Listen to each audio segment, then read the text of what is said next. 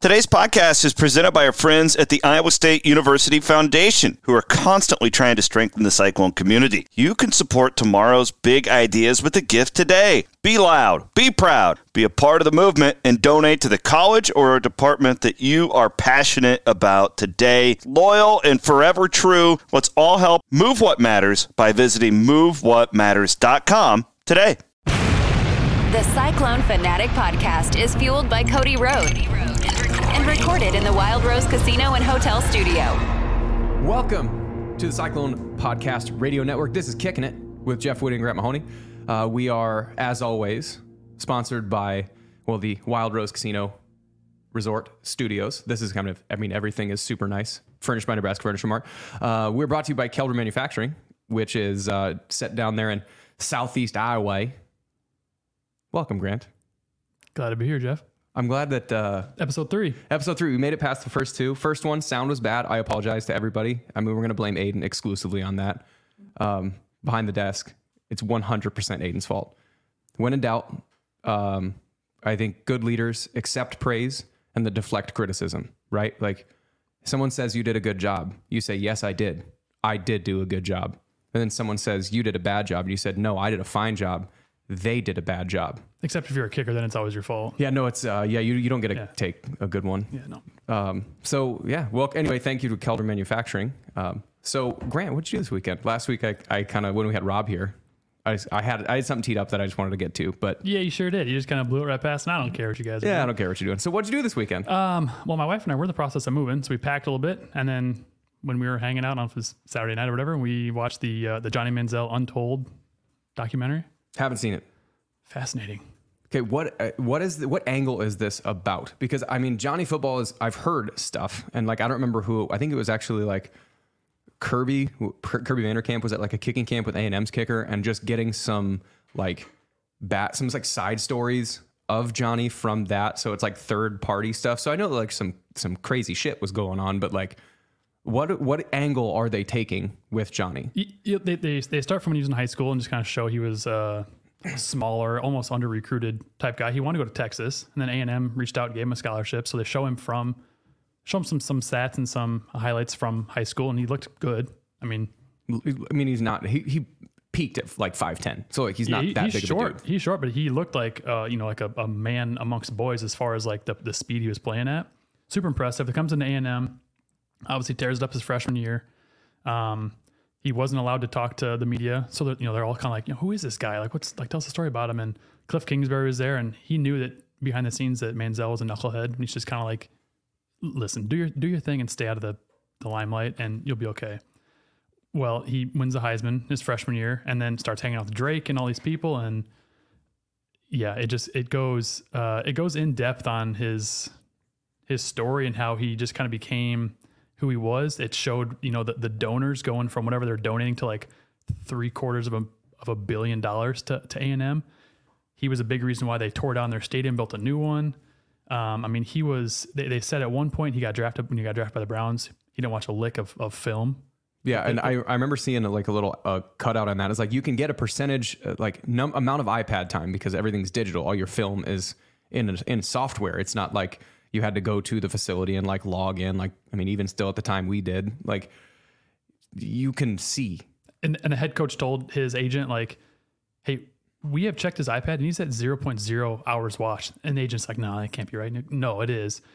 But while he was going i guess kind of backtracking while he was going through the um you know the nfl combine you know he was he was drinking all the time doing drugs and stuff. And, and his agent was like okay like we need you to stay clean.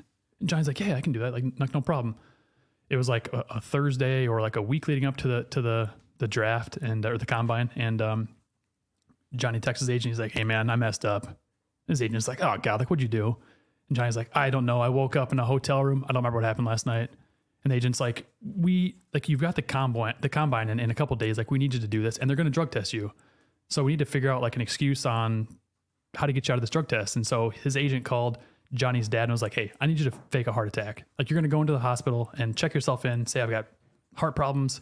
So then we're going to have Johnny there for 12 hours, pull him out, and you'll be good to go. Like you'll you'll get by you'll get by you know doing all the the interviews, do the important stuff, and then we'll get you out. You, you showed your face at the combine. and it worked. They also said that when he was at college, he said that he would never take his own drug test. He had the fourth string quarterback, which, which I, I don't I don't know how you, I don't the logistics of that. and that, that, that's what I was talking We've, wife. co- we've covered that on this show when it was when it was uh I think it was on on fart like during because somebody tested positive somewhere. The logistics, and this is the second week in a row we're going to talk about pee, but it's okay. going to happen. Uh, welcome to kicking it. Um, the logistics of this are you you okay like at five in the morning like something super early you get to the facility you get a little pee cup like a little a little box and then someone goes in the bathroom with you to watch you fill it up to then take it back and then they put a sticker on it that's got your name on it and then that gets sent off like i don't understand how you can cheat that system because there's got to be eyes on the prize Yeah, and that's what I told my wife too. I said, This guy is six feet from you. You got your, your pants at your knees. He's staring right at your junk, watching it come out. So I don't know how he had the fourth string quarterback doing this for him and getting away with it. The coaches had to know. I mean, they had to know something was going on. They obviously they did the fourth string quarterback knew, but just a lot of sketchy stuff. And then he also, which this kind of irritates me, he said that he was going to Miami like every month to get paid thirty thousand dollars to sign autographs and stuff. i heard that i did hear that What what irritates me the most about that is what's the difference between Johnny Manziel and what he was doing and what Reggie Bush did and got his Heisman stripped. Uh, I honestly don't know. I think because the fact that he it was found out. I mean, while within a reasonable time frame, like is the statute of limitations gone for the Heisman revocation? I don't know. Yeah, Um, I don't know. It seems like uh, Reggie had. It seems like Reggie had less going on than Johnny did. yeah, But uh, I don't know. That was. I, I'm interested in watching it because I remember it was fascinating. like Johnny is just as a character. Like if you could write a better story, like it's Friday Night Lights just with drugs. Like it's basically that. Like It's- the, it's- dra- it's all the drama of that. it's hard to feel bad for him though because he had so many people telling him like, "Hey, like, figure your shit out, man. Like, you get a you've got a a, a golden path ahead of you," and he just he couldn't stay out of his own way. You know, he was hanging out with Drake and whoever else, and was like, "Yeah, I like this life better than football." I wonder if like this sort of I mean the, the, we, we kind of have to I hope this is the last time we have to talk about this. Was sort of a natural segue into the reason why Iowa State's been in the news for a while. But like I wonder if there is just the, the incapacity of forethought. Like w- when you're a kid, you know, everyone's heard like your brains don't develop till you're 26 or whatever it is. And one of the things that's the last to develop, and so this is back with neuroscience. So I got my master's in biomedical sciences focusing on the brain. And I've forgotten most of it, but I do remember this part. And the the frontal lobe is the thing that takes the longest to develop, and that doesn't happen until 25, 26, which is why teenagers are really stupid. And what the frontal lobe does, or prefrontal cortex, excuse me, prefrontal cortex is the exactly spot that kind of the last to get wired up. And the point on that is it in for lack of a better description or, or as best I can recall, it plays forward scenarios to see what the outcomes are going to be and then says safe to do or unsafe to do. And it happens instantly. Like when you look both ways before you cross the street, you see a car coming and you recognize your that prefrontal cortex will will play that action forward is if you pull your car out in front of this, you get hit, that's a bad outcome. It doesn't need to go too I don't think it goes too far. It's not like and then, you know, your wife is going to be really sad and then at that point your funeral is going to be whatever. I think it's just like bad outcome, bad outcome, this this outcome's fine. And that's why like that doesn't exist in uh, or doesn't exist. It's not wired all fully wired. So when a 16-year-old like jumps off a garage, you're like, "Why would you do that?" And the person's like, "I don't know." Honest answer.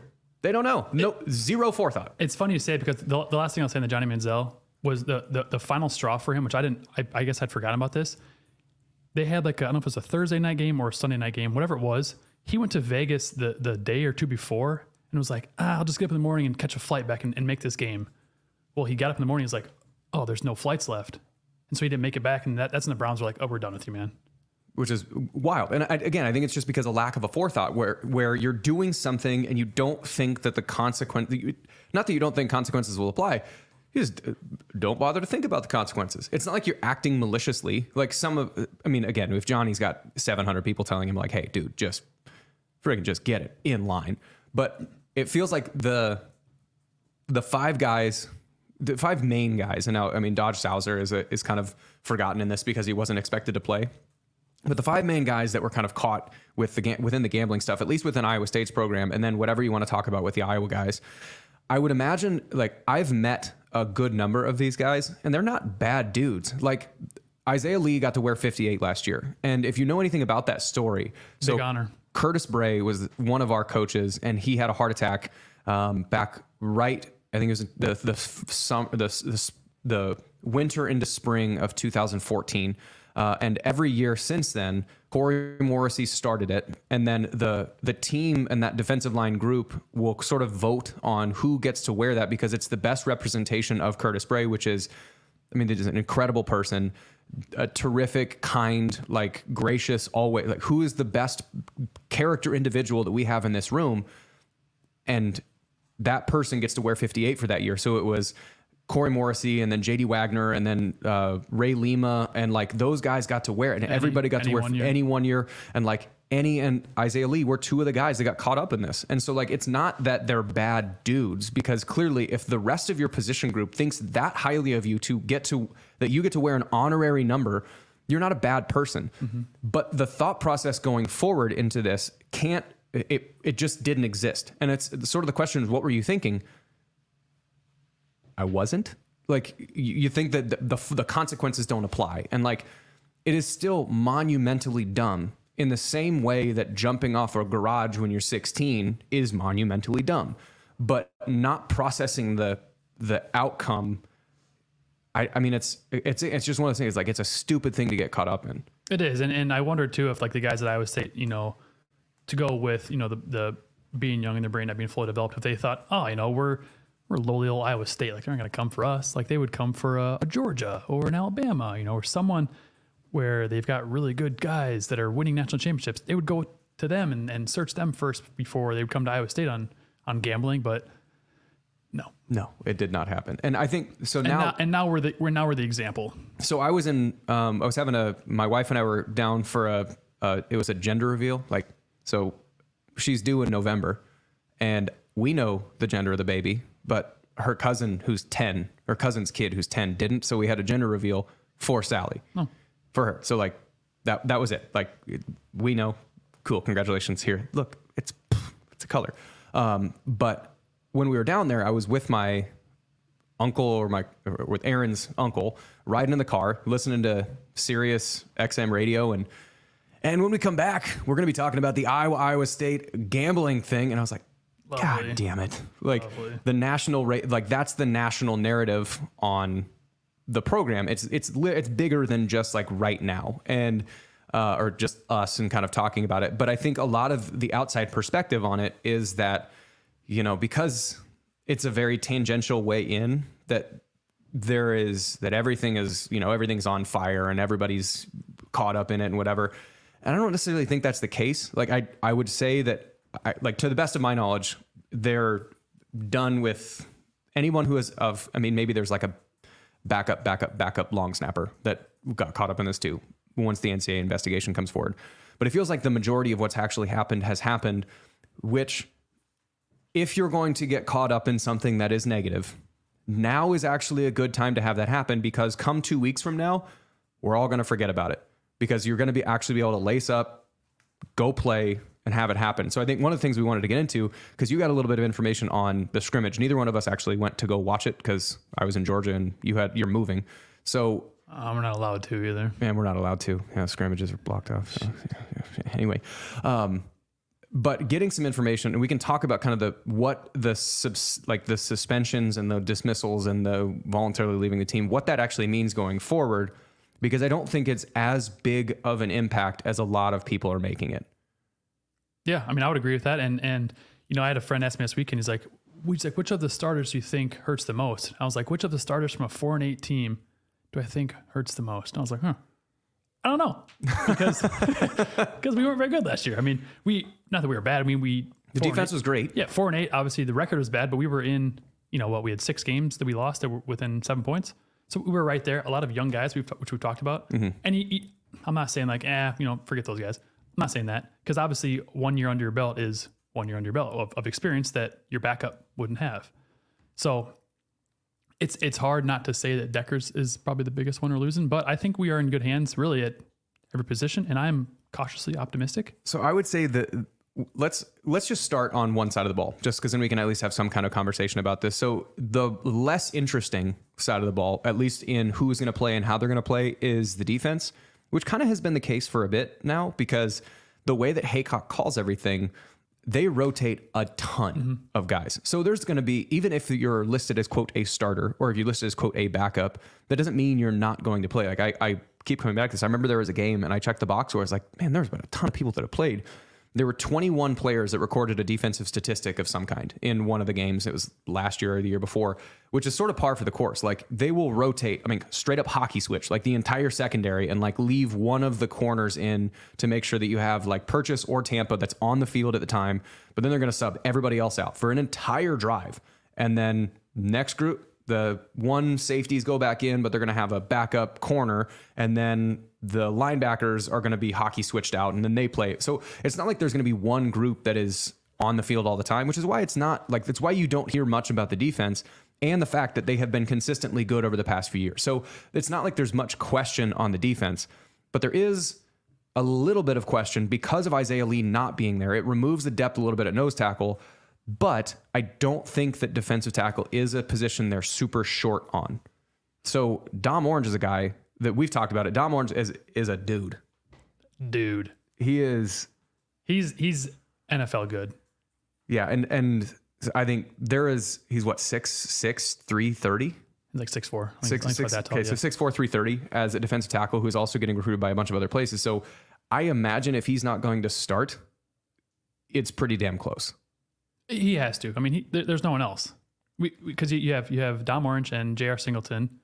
I don't know what, what position the Auburn transfer if he's a D end. I think he's a D end or that like because they'll play that three. I mean, it's it's like a, a four eye, so like he's technically a defensive end, but he plays more like a three tech, and I think that's because that's a position that any played. So like the way oh. this defensive line is set up, just as like a little refresher for those that aren't that don't remember exactly. So it's a three man defensive line. We all know that, and there's three linebackers. We all know that, and then there's three safeties. We all know that. But the goal and setup of this, so the three defensive linemen, and this is where uh, Isaiah Lee, the position that he would have played and where Dom Orange does play and J.R. Singleton does play, is they play a zero nose. And zero nose, while we're talking about offensive line and defensive line stuff, that means you're looking eyeball to eyeball with the guy across from you. So you're head up, eyeball to eyeball with the center, zero nose straight ahead. And then they play a sh- like a shade would be a slightly offset of that. So like my right eye would be looking at your right eye, like just a little bit offset. So they play a zero nose or a, perhaps a shade in certain fronts. Then one of the other defensive ends is playing more like a three technique. And a three technique, what that position that, that person is located just outside the guard, technically, like the outside shoulder of the guard is a three technique. The defensive end that that Iowa State plays because it's only three down. They bump them out. So instead of being on the outside shoulder of the guard, they play them on the inside shoulder of the tackle. So that's one position. The other person usually lines up either head up with the tackle or even outside the tackle, and then they let the linebackers do most of the work on the inside. So that I don't remember the exact position names. I don't really care but the more interior defensive line, that's where Uwazurike played last year. That's where MJ Anderson, or in uh, two years ago, and it's where MJ Anderson played last year. Because Will McDonald then plays the other defensive end, or that more of a pass rushery, true defensive end position. So where Iowa State's got a lot of depth, and I, I mean the names off the top of my head, I don't have them. Uh, I know there's there's several new guys. The Auburn transfer. Um, num- there's number eleven. There's a number nine. Akena uh, Ez- Eziogu. I think Yes. that's his Yep. name. So those a lot of guys they play the interior of the that that interior three technique style defensive end, and then there's the other positions. So the two positions that I'm not super sure of are the true nose, which is where Dom Orange and J.R. Singleton play. That zero technique head up nose, and then the speed rusher because you have to replace Will McDonald. Who is going to replace Will McDonald? I don't know. Like, there's no one person that's going to do it, but are they going to have a f- a- enough people that are going to be competent enough to do it? Probably. Yeah, and, and I think too, like you said, they, they do such a good job of rotating that, you know, losing losing Isaiah Lee does it sucks. I mean, he's he was a two or three year starter. Um, Mm-hmm. it, it does suck, but because we had, you know, Dom Orange had such um, you know, so much experience from last year and J.R. Singleton's had some. Um, I, I really think our defense will be fine. Um, and Dom Orange, when he was in there, the dude was super disruptive. I mean, he's He just didn't know what he was doing, he was he was a, he was a, a, a big boy who was a true freshman. I mean, he didn't yeah, which big body and did, who just kind of bullied his way through. one so this is another thing like a thing that i'm actually really excited so football and random things uh, this year we're doing with connor ferguson is going to host and try and keep me on track which godspeed connor no, godspeed Um, he's in the room right now. Um, and then doing it with Colin Newell. And I'm really excited to talk to Colin and get like have him be able to be able to communicate what this is like. But what's what's funny about playing being a true freshman defensive tackle, which is where Dom Orange was last year, there everything happens so fast. So fast down there. Because if you are in the right spot versus being outside or out of the, you know, in the wrong spot, you could be maybe six inches away from being in the right spot and be in the wrong spot. Everything has to be so exact because everything, if I'm running full speed and a door is uh, open by 12 inches, I can shimmy through that door. If the door is open by six inches, I'm going to run into that door. Like that's sort of what running through the line of scrimmage is like. And as a defensive lineman, that space you're trying to keep that door at six inches or shut and not at 12 inches. Like that's a huge difference because again i mean you thinking about like someone doesn't hold the door for you how many times can you just scoot through versus having it open? That's literally what it's like. Now just imagine there's people running side to side at the same time. Like that's just what it is. So dom as a as a as a as a young buck all 350 pounds of a freshman that he was defensive linemen when they don't know what's going on just tend to push someone forward. Yep. And say, me stronger than you, me push you. Well, the problem is, is now you've just opened the not necessarily the door that I'm trying to go through, but the door right next to it. You've now opened that by pushing that guy straight out of the way. Now I'm free and clear. I can just go right through that one. So uh, one of the things that you have to learn, there's an expression called fight pressure with pressure. Is if I'm a defensive lineman and someone's pushing on my left shoulder, that means they're trying to get me to my right. So pushing on my left shoulder to push me out of the way to the right. So that pressure, I need to push into that pressure because if they're trying to move me right, I need to not get moved to my right and I need to make sure that I stay to my left. That's a lot to react to. And the amount of force being pushed into you in high school ain't the same as being pushed by TCU, Baylor, Oklahoma State. Like that, it is a different vibe. And so when you have to match that pressure with pressure, you have to understand what does that pressure mean? Is it a, a combo block? Is it one guy? Is it whatever? Is that what does that pressure mean? What is the technique that I need to use to hunker down, get my hands on, get my shoulder into, get my weight into, stagger my feet? Where should my body be? And then actually have the force and enact that pushing back into it. The last part, Dom Orange has got, like he had last year, is the physical capacity to do the job. The understanding of what that pressure means, what each look means, where do you think stuff is going to happen, that didn't happen yet. So the more snaps that he gets, and the more he can get to step three as fast as he possibly can, the more that dude's just going to start screwing stuff up for other offenses. Yeah, and I think one more, you know, one more season under Eli Rasheed and just learning. I mean, he probably learned a lot from Isaiah Lee, and then obviously learning from from Eli Rasheed. I think it's only going to help us. So I'm I'm not too worried about about really anybody anywhere in our defense. No, I don't. And it is, I think we've reached the point like where you can just trust, like Jon Heacock, you got the benefit of the doubt. And we're we're pretty deep at I would say. I mean, just about every position on the team. I, yeah, I don't think there's any, I mean, d- depth at kicker. There's depth there. We can get there. Yeah. Who is, okay. Let's get there. Let's, Let's get into it. there. Okay, so word from the scrimmage was um, I, I really heard, only heard about one. Uh, the the transfer kicker from Nebraska, Chase Contreras. Heard he was six for six with a long of fifty.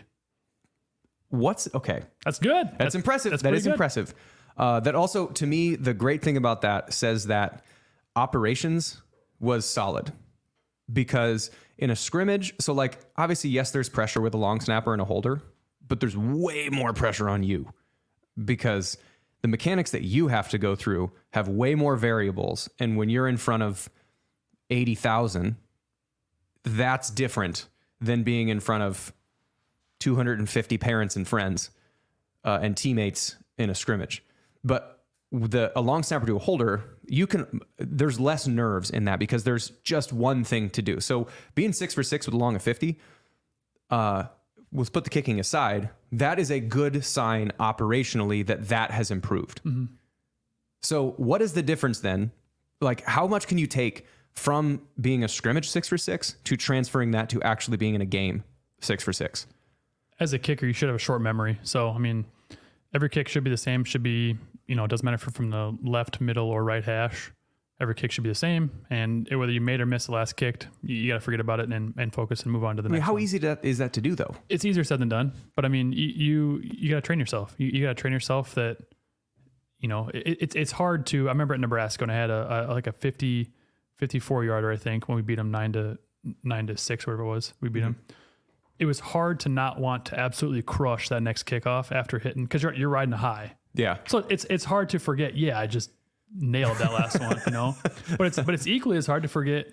I just shanked that last one. Yeah. So when, when things are going good, though, obviously it's it's a confidence booster. I think we saw that a little bit with, with with Gilbert last year. Is that you know when you're when you're kind of in a funk and you're just kind of missing kicks you should be making, and you're like, oh, like what, like what am I doing wrong? You start to overthink. So the sign of a good kicker is to have a short memory, whether things go good or bad.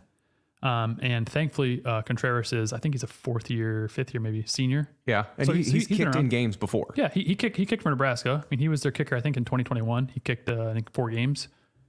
Nebraska Stadium's big and intimidating. Obviously, you're the home, Mm-hmm. you know, and he, I'm sure he played at some away games as well too. But he's got experience under his belt. Um, so at the very least, we've got depth. And there's mechanics to behind a 50 yard kick too. Like the fact there's mechanics, enough mechanics and enough leg that you can make a 50 yard field goal. I, I don't remember if we talked about this in the first episode. What I guess what is the difference approaching it? Because uh, if just to take this back for a second, why we're spending enough time kicking. One, it's called kicking it because it's kind of implicit in the title, and two, because I think if you were to just flip last year's special teams execution from garbage to okay, Iowa State's probably in a bowl game. Minimally, you beat Kansas. Uh, you might beat Kansas State. You might beat Oklahoma State. You might beat Texas because Texas blocked a punt too. If we forget about that, like if special teams execution goes from garbage to okay, Iowa State wins two of the four games that special teams cost them, probably. So kicking, if kicking generally can improve, then regardless of what else is happening with the quarterbacks, with the running backs, with the wide receivers, whatever, if you can't punch it in, because Iowa State was awful in the red zone last year. I think they were dead last in the country in red zone scoring percentage. Uh, that's not good. Thanks, and Tom Manning. yeah, blame it on Tom Manning. We actually we we can talk about that uh, when, you know next year or next week when we actually get into it. What's the difference anyway? Um, but having quality kicking makes it so one every time you get inside the 30 if you have inside the 30 because that's what a 47 yard field goal at the 30 yard line uh, if you can get to the 30 and count on points and if you can get inside the 20 and be 100% like inside of 30 yards that's what the ball on the three yard line three no it's 20 On the 13, on the 13 yard Yeah, line. So 30 inside of the 20, basically inside the 20, if you can 100% lay up on points, if you know that, like, go, use a golf example because kicking in golf and special teams in golf, there's a lot of overlap in that. If you are, if you have Jordan Spieth's short game, for those of you that don't know, he's probably the best, potentially the, I mean, outside of maybe Tiger and Jack, Jack Jordan Spieth might have the best short game in the history of golf. If it's a sand bunker or uh, uh, he's in a bunker it's on a downslope and he's like on one knee because it's way down there. There's a chance he makes that shot. If you have jordan Spieth's short game your approach shot can be whatever you want. Like you can roll the dice and go for it and the pressure is off because you're not like if i don't hit the green i'm screwed. Versus and, and so to take that back to golf or excuse me, take it back from golf to football, is if you know for a fact that your kicker inside of 30 yards or inside of 25 yards is just automatic. points. We're getting we're getting at least three. When you're a quarterback, you can instead of thinking, you know, I'm I have to just if this per- pass isn't perfect, we're going to come away with nothing. Or on fourth and seven, you know, I'm just going to try and get two yards or whatever. I can't try and complete this pass to you know, whatever. Like the tension is gone when you know that you're going to make a kick. If that improves, Iowa State will win more games this year than they did last year because of special teams. So mechanically, what is the difference between being dead money inside the you know 30 to 35 yard field goals, those easy ones, and the longer ones? What is the difference between there and why does the percentage drop so much? There really shouldn't be. I mean, there shouldn't be a difference in the trajectory the way you kick, whether it's a 60 yard or a PAT. You know, a lot of people say, oh, 60 yarder, you want to have a lower line drive. But I always approached it as I'm, I'm going to try to murder every ball. And so, I mean, if, if you want to go back and, and watch, you know, when we, when we played Nebraska um, in 20, 2011, I think, 2010, I had, Okay. a, had a 57 yarder. It- the ball got up. The ball got up quick and it, and it went. And it's I'm not trying to pat myself on the back, but that's how that's how you should hit it. You should hit every kick the same, and, and it shouldn't be a low line drive. That's why you see a lot of Long, long- kicks longer blocked. kicks blocked. But they shouldn't be. Eh, You know, like I said, if, whether it's a PAT or six yard, every kick should be the same.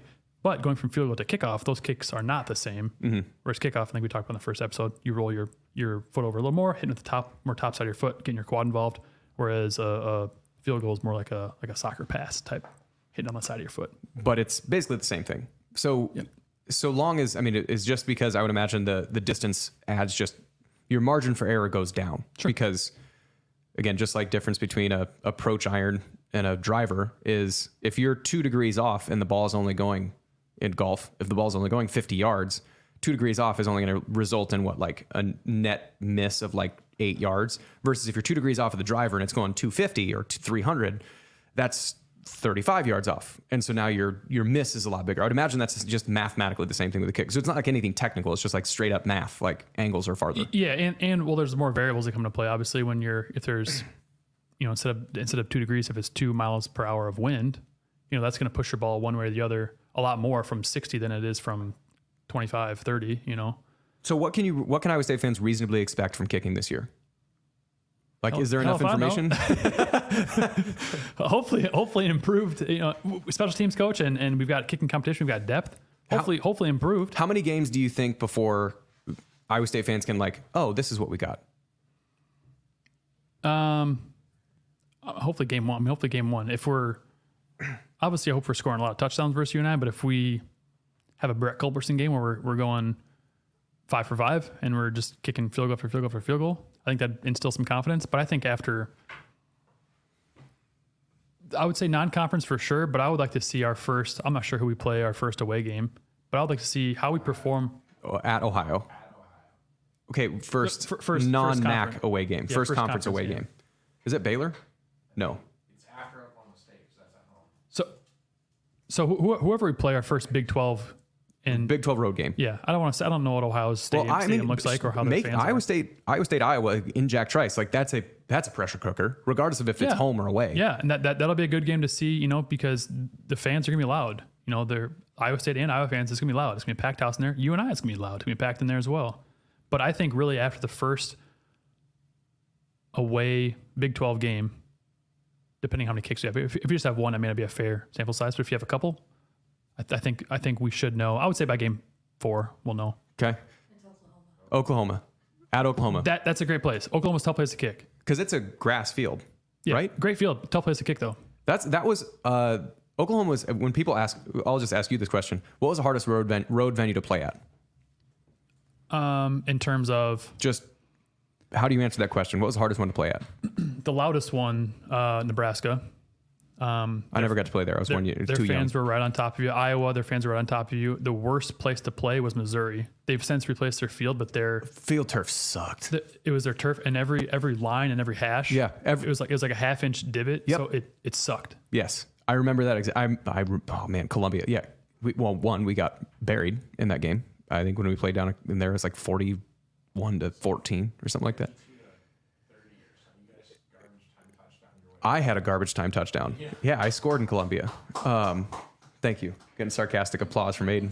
Um, so that was actually when I was that was in 2011, I think, wasn't it? Yeah, I was trying to I was trying to build a resume to actually get in actually more important games, but that was an early season. Wins came in three, three straight. Like there two, three in winning streaks. And that was the only ones all year. Yeah, good. To, thanks for talking on a podcast in front of it, it, not on a microphone, Connor. Really appreciate that. Um, anyway, so yeah, Columbia was hard to play at because the field sucked. But the way I always answer that was I always said the Oklahoma was the hardest place to play at because they had the smartest fans and the loudest fans. Like you put them together, they're the smartest, loudest fans. When you well, when you take Iowa out of the equation because it's a rivalry game Their and fans aren't smart. they're mean. that's that's true. Uh, but they like I always Oklahoma was really hard to play at. I mean, the teams are good, but like when the team when the crowd needed to be loud, they were very loud. When the team needed to be quiet, they were very quiet.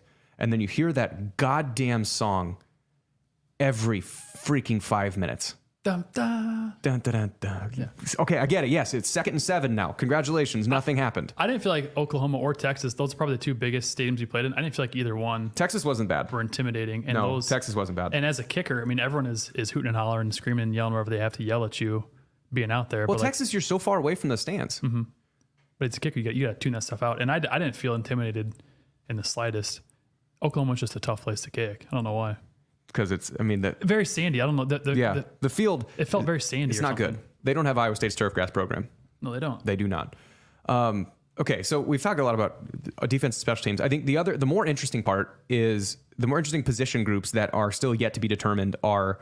Uh, Obviously, the offensive line, we don't know exactly who's going to be, the, be on the offensive line, but it doesn't feel like there's any, there's no KOs on there, but it does, or Coleccio Assembly, uh, there, there- there's no KOs on there, but there's no one that I think you're to tr- trot out there that's going to be awful. Like, I don't, I, I think there's enough depth. There's probably eight, seven to nine, what, seven to nine guys that they're probably going to be able to play and rotate in.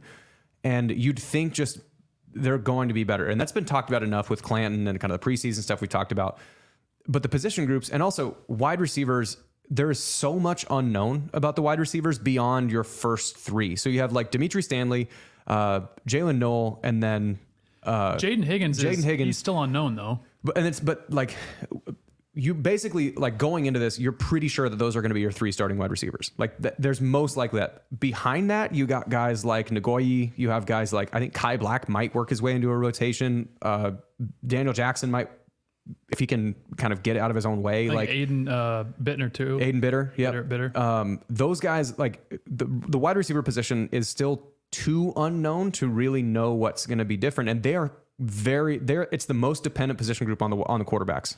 So between the position groups that are the most interesting to talk about are obviously quarterback, which we'll get to, then tight end, running back, and quarterback. Those are the three that make the most like that are the most interesting. Let's start with tight end because it's the least sexy of the positions. What have you heard about tight end generally? Well, I mean, you know, Campbell had mentioned a couple years ago that Easton Dean was maybe the most talented tight end we had in the room, and that was when we had Charlie Kolar and Chase Allen in the room at the same time. Um, so is the time for for Easton Dean to step up with Hanika being out for however long he'll be out for. Um, but we also have, you know, we, we've got some young freshmen too. We got the kid from Johnston, um, Tyler Moore. Tyler Moore. Um, we got the the kid from Wisconsin as well too. Can't recall his name. You got Stevo too. Steve Klotz. They, they, they've got young guys, and and the name that keeps popping up is Ben Brahmer. I mean, that's what I heard in the scrimmage. I heard that you know, dude can run and catch. He's hmm. going to play. They're You know, they're also huge. they are huge. Like that position group is huge, which it it's huge in both number and physical size. Like there is, I think there's probably six guys. I mean, without Hanika, maybe five. But like you've got five or six guys that are legitimate, every bit of six five plus, and every bit of two sixty plus. I mean, those are your. I mean, Stevo or Steve Klotz is like the light guy at like 6'4", 255. Like he's the little guy, and so I think the offense when you lose Dekkers and his ability to just absolutely sling it down the field, you lose out on that kind of drop back. We need four wide receivers and go. And when you bring in someone like Rocco or JJ, uh, which we'll get to, you're gonna probably need to play a more run first style and or more uh, like the basketball equivalent of having a set like in the NBA where you have like a seven foot two like Boban Marjanovic at center, and then you have another guy who's like a six eleven post like DeMar DeRozan or something like that. Like you have those two guys, you have two big guys, which is going to slow your offense down, but the entry passes are going to be shorter, or like your passes are going to be shorter. You're not kicking the ball all around. It's like we're going to give it to one big guy, turn and shoot, get an easy two. And it feels like the passing equivalent of that might happen this year with three six foot seven tight ends. You're not going to be throwing it 70 yards down the field. You're going to be completing a seven yard sit route to uh, the outside shoulder of a tight end who's matched up on a smaller safety I, I think we're going to see a lot more uh, three tight end sets this year than we have than we did last year. Because you have three tight ends. Yeah, we've got a lot of talented tight ends. I think this tight end room is the most talented uh, tight end room we've had since our Fiesta Bowl team. Since the Chase, uh, Chase Allen, Charlie Kolar, Charlie, and Soehner. yeah, Soehner, and even I think Sean Buckner was on that and as Yeah, well too. But he's he's fullback technically. I Tight mean, long live the fullbacks. but just yeah, smash. just hey, you go run into stuff. Um, so the tight ends group, it, it just feels like they're big. They're still yet to be kind of proven. Um, the position group that I'm the most interested in is the running back room. And like, I, I tried to find the, the exact statistic. Connor tried to find it. Aiden tried to find it. But um, I think the guy that the person that needs to be good this year for Iowa State to have a really solid offense is Cartevious Norton. And he's a big dude. His top end doesn't feel like it's as high as Eli Sanders or Abu Sama or whomever else is going to be back there.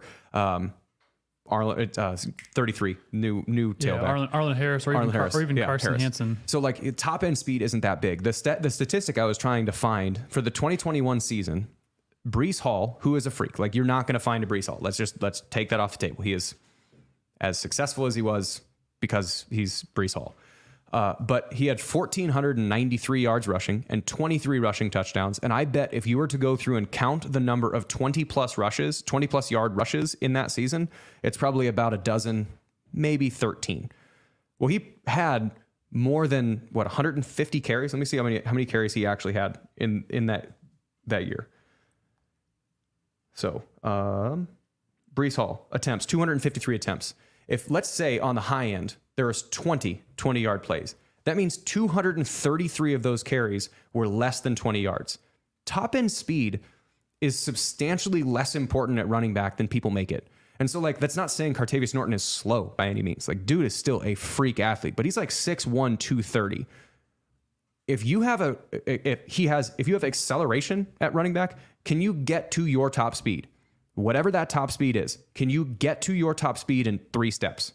If you can get to your top speed in three steps, that top speed doesn't have to be crazy high. Jerome Bettis is a Hall of Famer. Jerome Bettis wasn't running away from anybody. Emmitt Smith, Hall of Famer. He wasn't running away from many people. It's because they have great acceleration, great vision, and the fact that when you hit them, they don't fall down. And so Cartevious Norton, especially with this heavy tight end set, with a quarterback, which we'll get to again, we'll tease that, we'll get that in a second. If Cartevious Norton is good and he can be decisive, he can stay healthy, he can be the guy who's going to guarantee four and a half yards of carry every single time you get on the ball. If you can guarantee that you're going to be first and 10, second and five or six, third and one or two, every single time, you will win a lot of games if you can average that every single time. Top spend speed, not as high. You know, Sama, Sanders, faster but it doesn't the opportunities you have for those huge runs are so few and far between that you need someone who has acceleration, power, and balance. And Norton has to be that guy this year. I, think Norton's more built like Montgomery, where you know no one's gonna say that he's gonna run away from anybody. You know, Right. he's he's not that he's slow, but he's not his top end speed is not Breece. It's not Breece's speed. It's not Right. it's not Kene Nwangwu's speed. You know, it's he's he's a shifty between the tackles, and he's gonna get you. He's a four six something. Yeah, and, that, and that, that's I think that's what I think that's very much what Norton can do. And then we, and then we bring in Sanders, who, you know, to David Montgomery, you know, Kenny Kene Nwangwu to um, David Montgomery was the the the plant and go, the, the the speed guy. Get him on the outside and go. And that's I think that's what Sanders is. I think that's what we can see from Abu Sama as well too, and maybe even Carson Hansen. I've heard that both of those freshmen look good, and that Hansen might be playing in the slot a little bit. Um, I mean, he was Gatorade. He was Minnesota's Gatorade Player of the Year. I mean, At least one year. Freak athlete. Yeah. Um, the thing that I I'm interested. So Arlen Harris to me, I he, He's a wild card. He's a wild card, and I think so. I watched it. I went to the spring scrimmages or the spring scrimmage and kind of watched a little bit of him. I don't know if it's a like a body mass thing, but he runs at a hundred percent speed all the time, which is sometimes good, sometimes not. Where if you need to you need to wait for some stuff to develop, and because he's running at 100% speed, every collision is his max collision that he's got, and sometimes that works and sometimes that doesn't because he's not that big. But I think because he recognized, I mean, relatively speaking, not that big for a running back. He's still like six foot or 5'11, like 205. Like that's still a big human, but it's not big for running back standards. So I think Harris, to me, he's going to have to find a niche to fall into because you have a Sanders Sama that are going to be straight. If, if you need a straight line guy, if, if there are plays that call for that, whether it's anything outside or if you're really, it's third and 14 and you're going to try and give a draw and just hope that something happens that that position feels like there's got two guys that are better than him at that. And Norton is the more between the tackles, and there's a guy that's better than him at that. So he's kind of the second best at everything. Now that might be enough to get him on the field, but I'm really to me the jury's still out a little bit on Arlen Harris because I didn't I didn't see that he saw it well enough because you, if your your eyes can overcome a lot of physical deficiencies. I mean, I am the kind of quintessential example that I was it was big enough and I had decent acceleration, fast enough, but knowing where I was going and being able to read what was going on is the only thing that got me on the field. I was not I was the slowest running back in that room and I wasn't even like I was this I was strong, but like I wasn't the strongest person in the room. It was just the fact that I I knew what was happening and your eyes will fix a lot.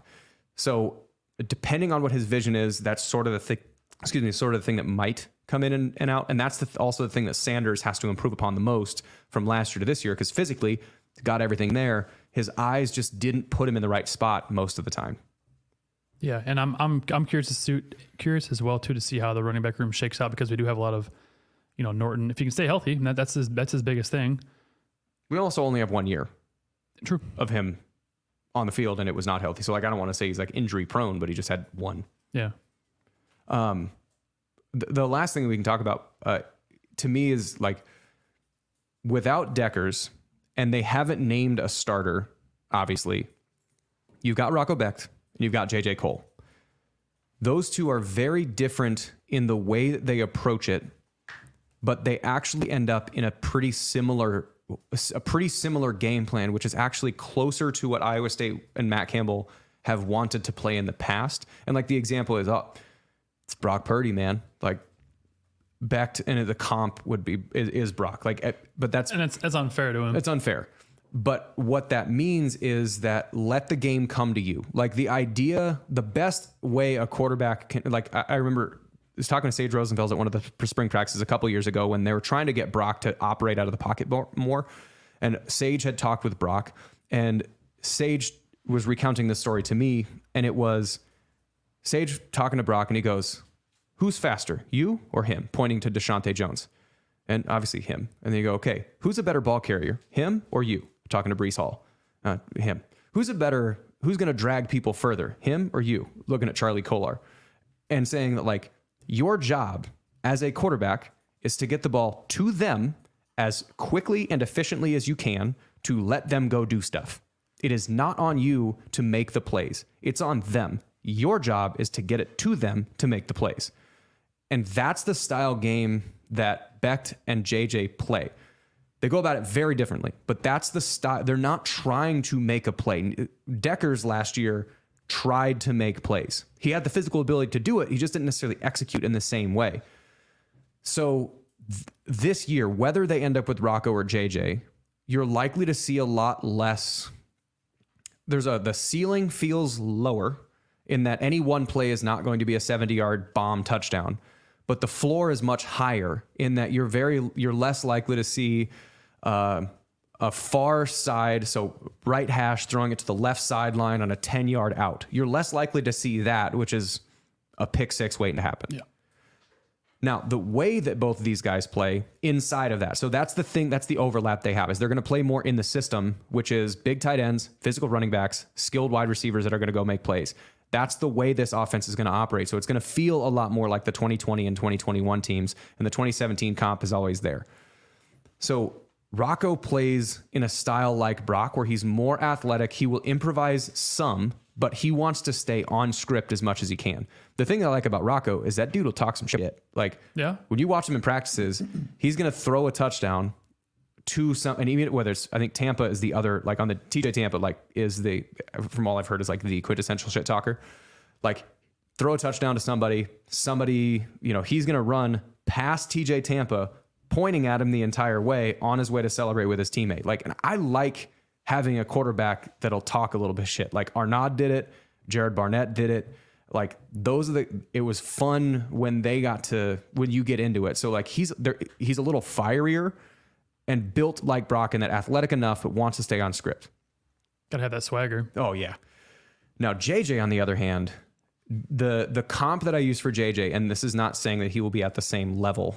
The way that he plays is like a Peyton Manning. Dude, I knew you were gonna say Peyton Manning. I was like, don't go there. You went there. Now, the reason why I say this is that Peyton, the reason Peyton was great is because he knew what was happening before you did, even when you're the one doing it.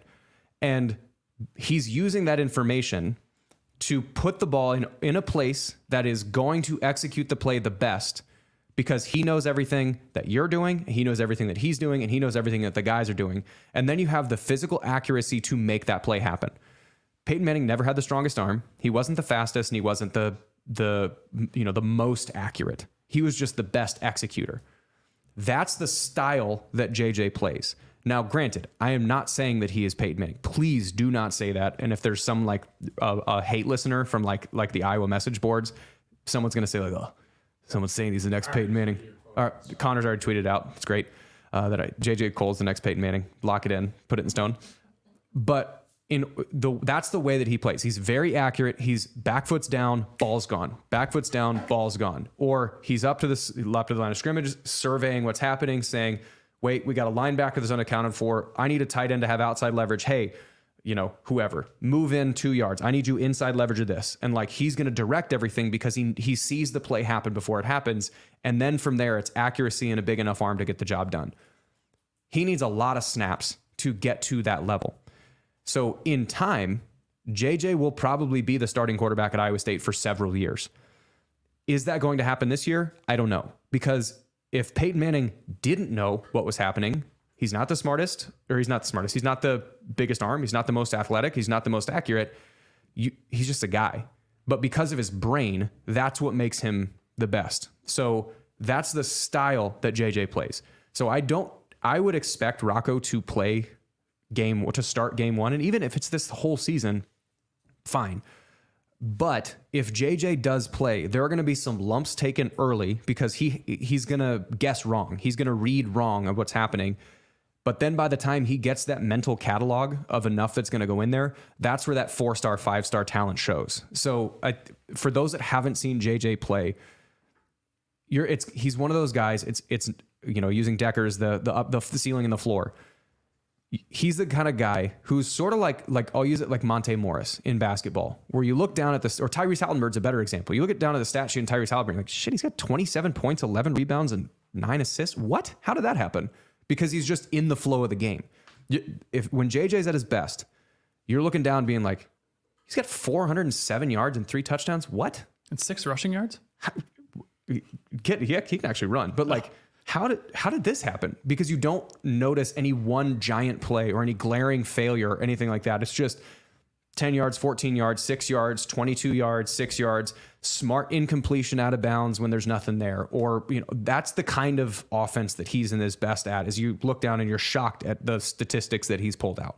I think yeah, I mean it's it's ironic that Brock is with the 49ers, but I think that's the we need to be the college version of the 49ers where we've got a stout defense and then Brock is essentially just a facilitator for the 49ers. Right. Get the ball into into Deebo's hand, into McCaffrey, into Kill. Get the ball into the playmaker's hands and just be a facilitator. And that's I think that's all that that JJ or Rocco need to do. You, you know, you're not gonna you're not gonna win the game on one play. You're not gonna you know make huge plays every time. But if we if we can dink and dunk or just make our way down the field and be smart with the ball, take care of the ball, and get the ball into the playmaker's hands and let them do the work I, I think that's the recipe for success for us. And then let the defense do their thing. Yeah, I think there's there's one lesson that I think as a kicker you probably got, which it takes a little bit for like maturity to happen. And for those that are watching the video, you can kind of see this. Is my father-in-law has one of these things where he he'll he'll do this, which is taking his kind of a finger and making a circle around your head. And what that means is the world doesn't revolve around you. And that is an in, in the context that he's talking about it that is an incredibly freeing thought because what that means so let's take it out of a football example. You're in a business meeting not even a big giant one. It's like your manager is there a manager that you see all the time and you say something like how was your weekend? And you say it weird. In your head you're like should that person thinks i'm such an idiot. They're they think i'm so dumb. You know what they're thinking about? Nothing. You're not in their brain. They are not processing you at all. And so the thing that's the reason why that's important is that you matter a lot less than you think, which means your mistakes are substantially smaller than you think. And your successes, they mean something, but they mean something to you. And then when you start piling your successes on your successes on your successes, at that point, when you have a mountain of success, is the only time someone's going to look at you. Now, why am I bringing this up within quarterbacks? There will be interceptions, there will be fumbles. It's going to happen. But the world does not revolve around you. When it happens and you go, oh, shit, okay, next one. Like, all right, I'll go make the next play. You're talking about like with a kicker. You miss a field goal. World doesn't revolve around you. Okay. Yeah. Three points are off the board, but it's 21 other dudes in the field. My, my high school coach used to tell me, he's like, hey, if you go out there and, and kick a field goal and you miss it, oh well, our offense failed. They should have punched in the end zone. We shouldn't have relied on you, which is really kind of a. My high school team was terrible. I mean, we were we were three and twenty one as I left high school, so it's a very much a, a, loser's mentality.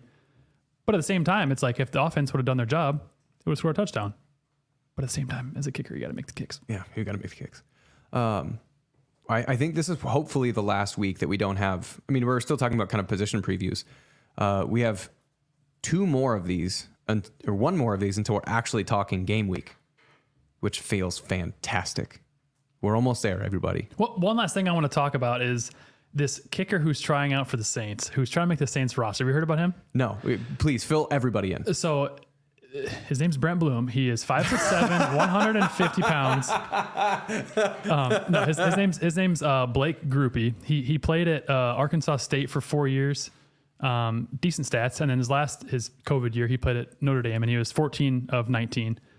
He's 5'7", 157 pounds. He made a game-winning kick for him um, in their in their preseason game. The Saints? Yeah, um, but he he had tweeted this out. Um, oh, it went away. He basically got um, mistaken for a fan. so, yeah. So I got it right here. It says it says he tweeted out step one, get questioned walking onto the field pregame for not having credentials. Step two, hit a game winner. Step three, get stopped by security thinking I was a fan when trying to walk out of the player exit. so this guy's tiny. I mean, he's a he's a little uh, he's short and he's small in stature. He's like I said, 5'7", 150. But just that's that's your feel good story of the of the week. Probably won't make the roster. I saw his stat, his college stats. He only had two attempts over 50 yards. He's one for two, from and the longest was 50. And they've got Will Lutz there. Okay. Yep. Fair. Um, but just a feel good story. You know, That's, uh, what's funny? got to root for the underdogs. What's funny is that football is a sport where every body type is pretty much capable of playing, but the low end is harder to get on than the high end. Because there's a kid at TCU this year. I don't know if you've seen it. Six seven, faux fitty. Ooh, Yeah. offensive lineman. I did see that. Yeah. Six seven, faux fitty, and that guy for the Saints has a better chance of making an active NFL roster than six seven faux fitty.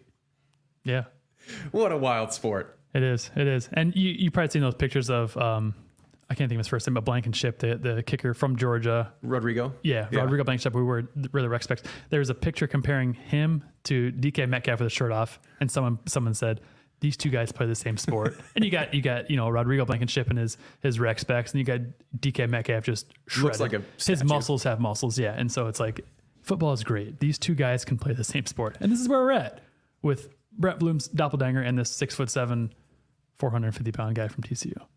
Great sport. Great sport. Well, we're soon actually going to be talking about real sports, so that's a that's Real, this week in kick. real- yeah, real football. real football. Yeah. Yeah, actual game. So Actual games. thanks, Crimin and Gmo. It's always glad to be here, man. All right. On to episode four. See you, everybody.